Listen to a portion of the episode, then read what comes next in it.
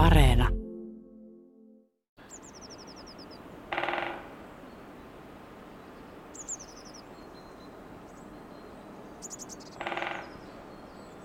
Näet sä sitä? Tuossa on toi puu edessä. Mä en näe, onko se toi kuusi. No, musta tuntuu, että se on toi. Tai onko se tuossa kelon päällä? Siis toi ainakin toi ääni viittaisi siihen, että sillä on hyvä rummutus tai naputuspaikka.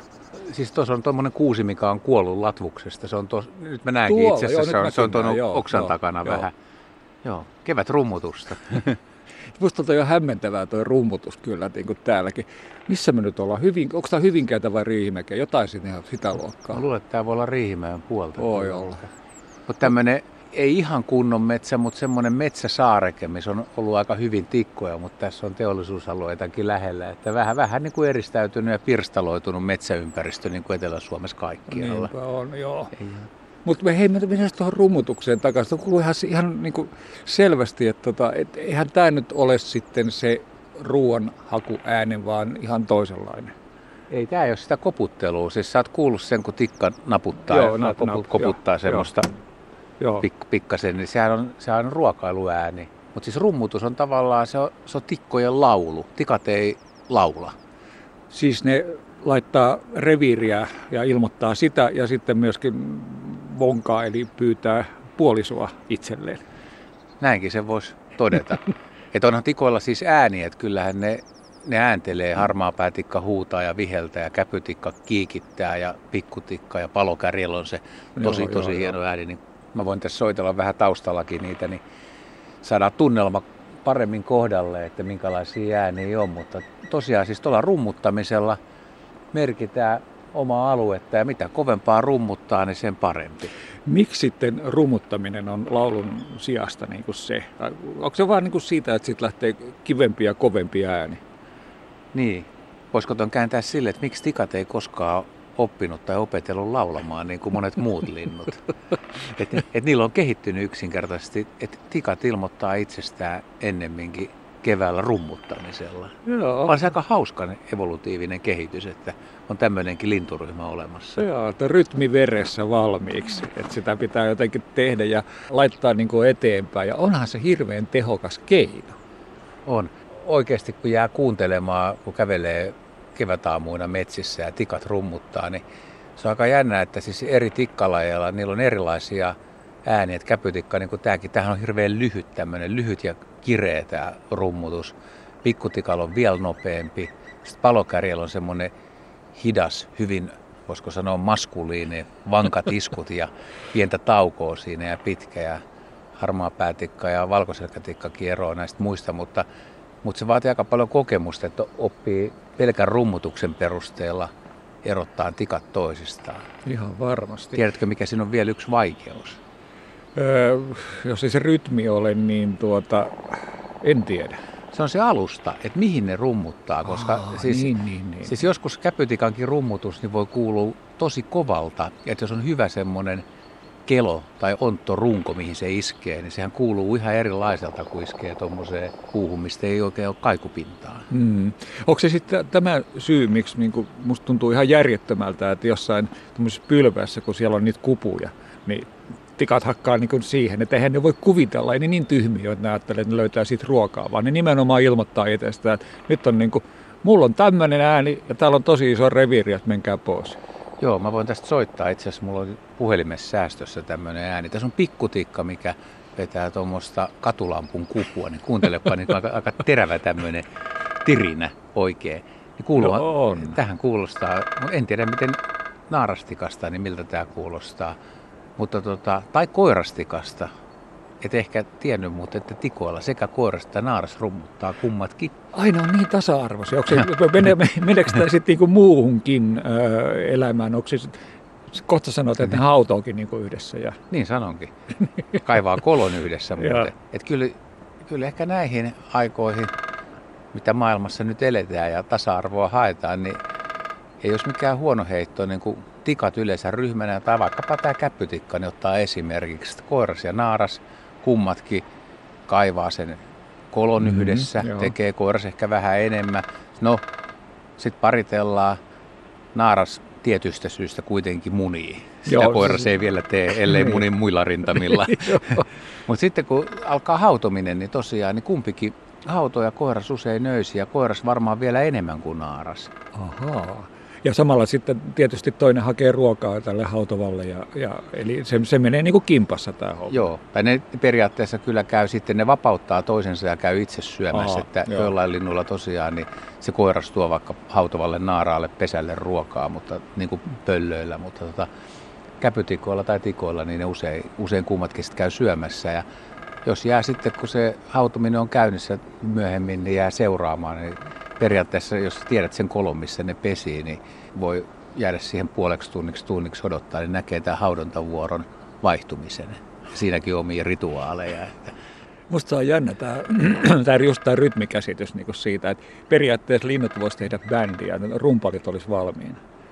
Siis se parhailla tikka kun on oikein kunnon metsä, siis semmoinen kunnon tikkametsä, niin siellä useat lajit, sä voit kuulla niin kuin samaan paikkaan kolme neljä lajia – ja sitten jos olet aamupäivän siellä, niin ehkä vielä e- enemmänkin. Et pikkutikka, valkoselkätikka on harvinainen, käpytikka yleinen, palokärki, harmaapäätikan ja pohjantikka on jo vähän sitten hankalampi kuulla.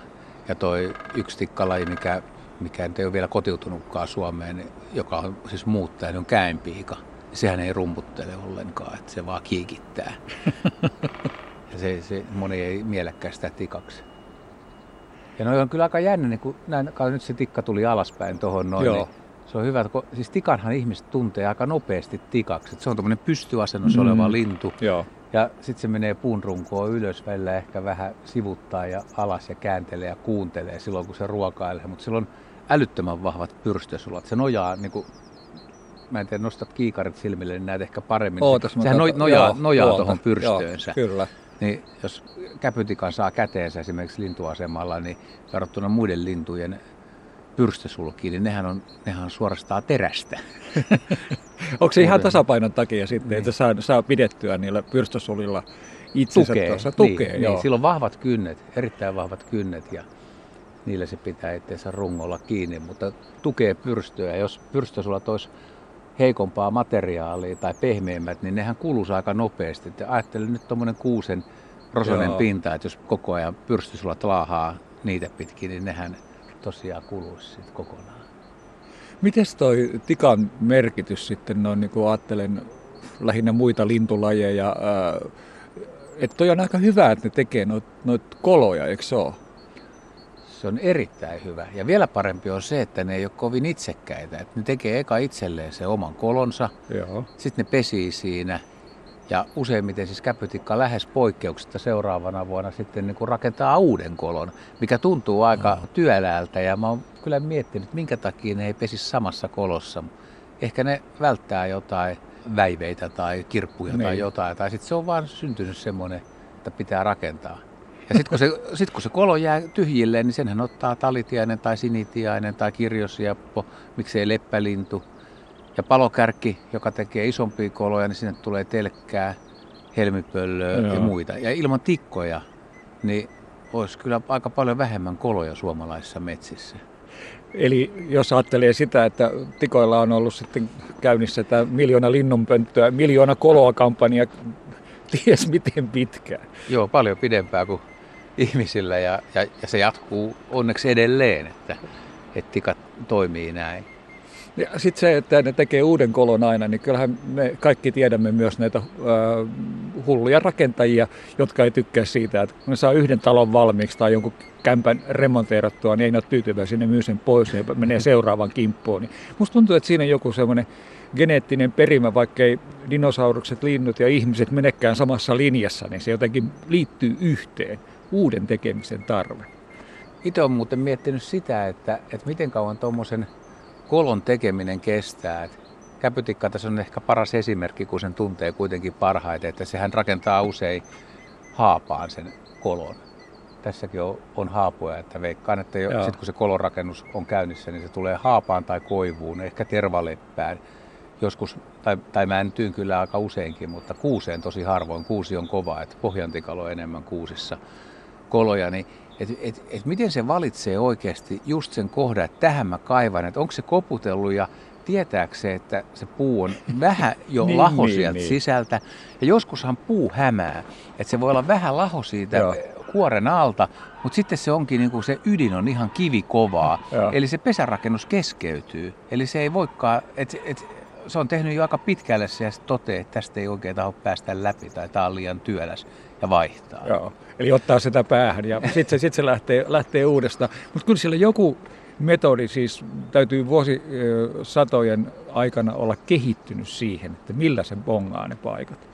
No, kyllä mä veikkaan, että jos meidän pitäisi tässä nyt päättää, että mihin me ruvettaisiin nakuttelemaan sitä pesäkoloa, niin kyllä käpytikka tai, tai pikkutikka tai kaikki tikat niin on paljon enemmän jyvällä. Että et, et, katsoisi vaan tuolta ylhäältä, pojat, pojat, että tota, nyt, nyt, tulee, nyt tulee kyllä turhaa duunia ensimmäinen viikko.